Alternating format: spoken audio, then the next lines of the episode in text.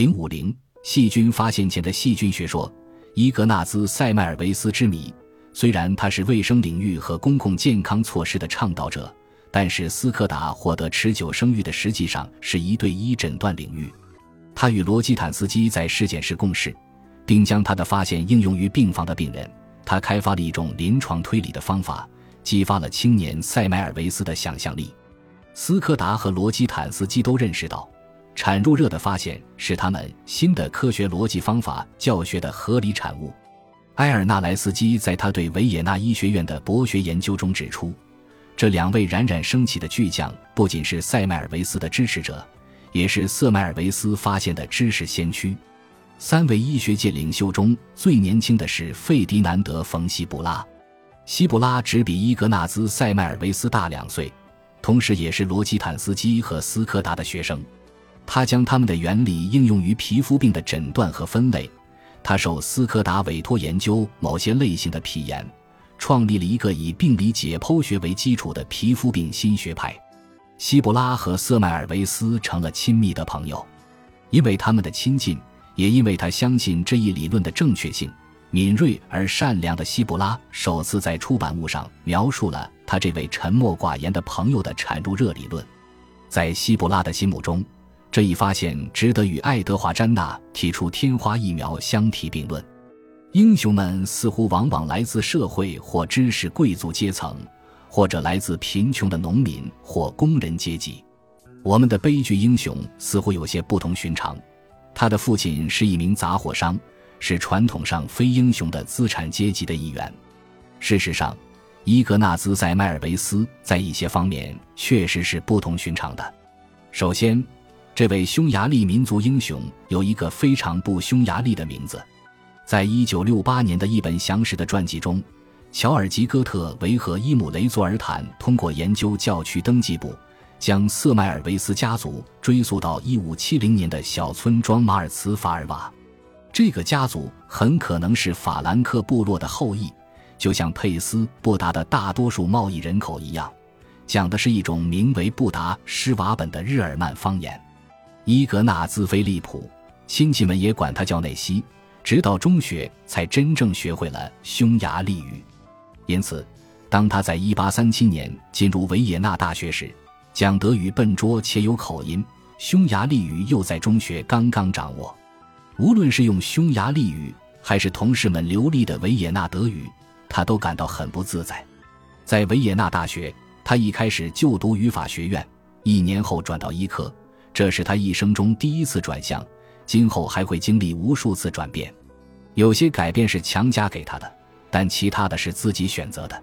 在一八四四年毕业前夕，塞迈尔维斯在维也纳医学院的教职员工登记簿上表示自己打算回到祖国。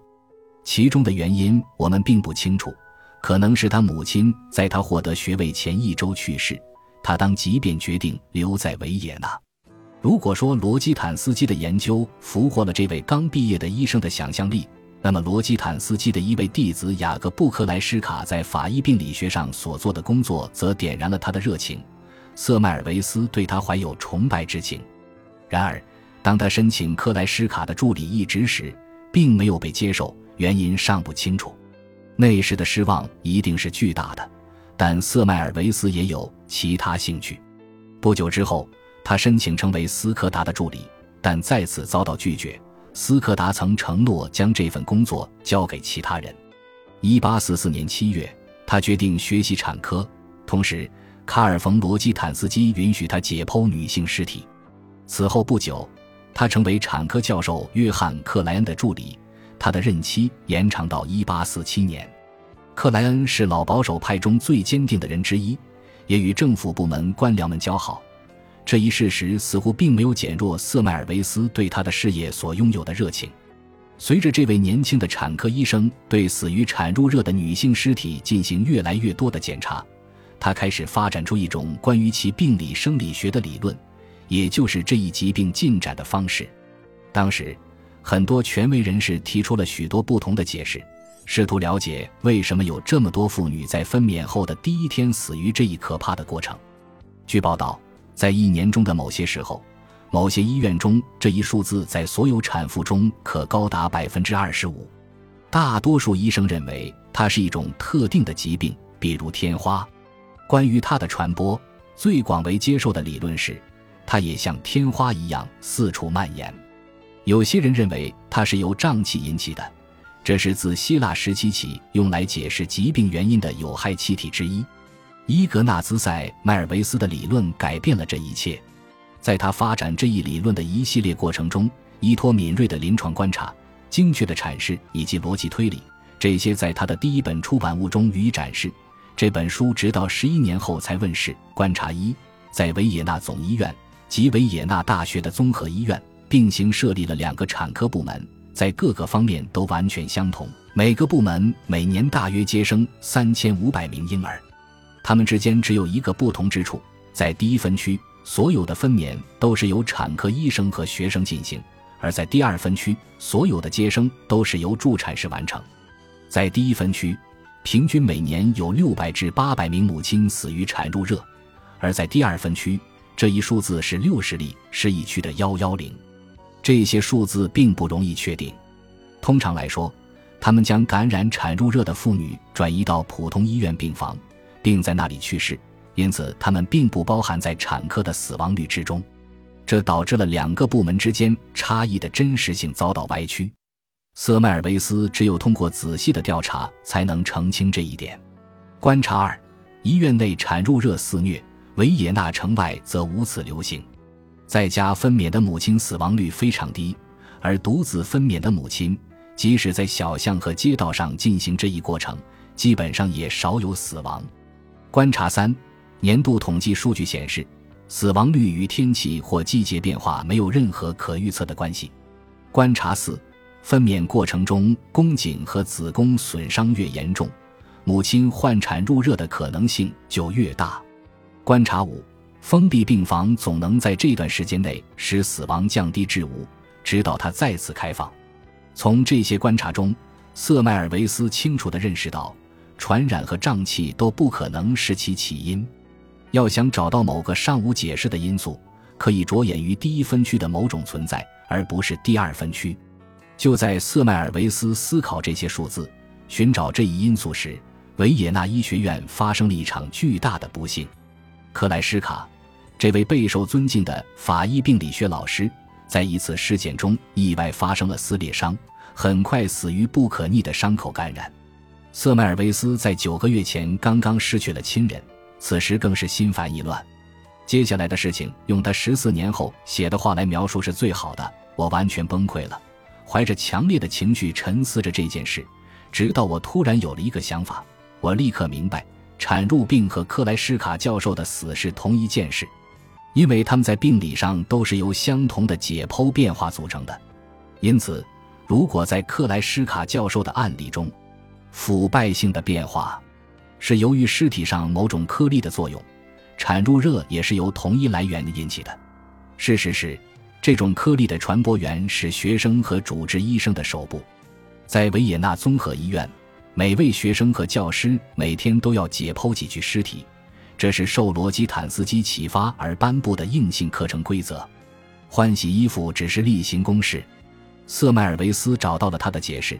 一种所谓靠气味才能辨识的无形的尸体颗粒的传播是产褥期发烧的原因。因此，对塞迈尔维斯来说，产褥热不像天花那样是一种特殊的疾病，它是由医务人员手上携带的脓性物质传播的一组器官和组织的病变。这与天花不同，天花只能由另一例天花引起，产褥热的病理变化可能是由于接触任何脓液来源引起的，可以是生病的母亲、腐烂的尸体、煮沸的柳叶刀或被感染物质浸透的床单，而且只有腐烂的动物体的物质才能产生这种病理。当时，美国的奥利弗·温德尔霍姆斯和几位英国医生一直将这个问题描述为一种特定的传染性疾病，可能会通过空气传播或以其他方式传播，即便没有瑟迈尔维斯所称的腐烂有机物的情况下。事实上，一八四三年，霍姆斯已经相当接近病因的确定，甚至推测了他所谓病毒的存在。但只有瑟迈尔维斯真正明白，这种疾病需要三个因素：腐烂物质的来源、机体传播的方式以及受伤的表面。用瑟迈尔维斯自己的话说，产褥病是可传播的，但不是传统意义上的传染病。继续类比天花，只有天花病人才能引发另一个天花病例，这就是所谓的传染。脓肿的牙齿或感染性的子宫癌不会导致天花，但是它们排出的脓液会引起产褥热。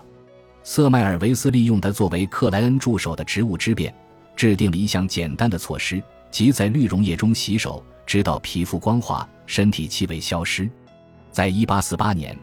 也就是这项预防措施落实的第一年，第一分区的产褥期死亡率为 百分之一点二， 第二分区的产褥期死亡率为 百分之一点三， 双方不相上下，这也是史无前例的。一八四七年四月，也就是没有洗手措施的最后一个月，产妇因医生不洁之手而死亡的比例是 百分之十八点三，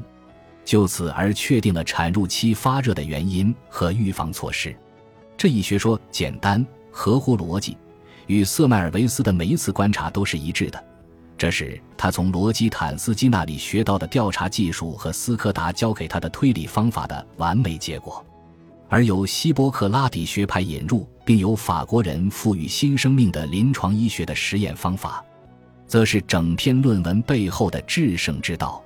视若无睹的综合医院产科医生再也不能忽视这两个部门之间的死亡率差异，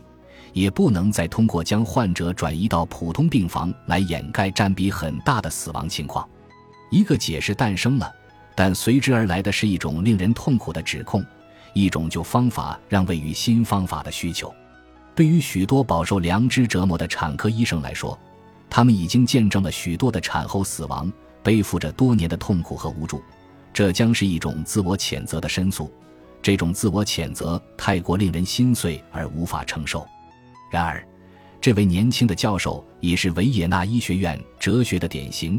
而在推翻年长的教师和支持他们的政府官僚的斗争中，瑟迈尔维斯理论是他们团结一致的标准。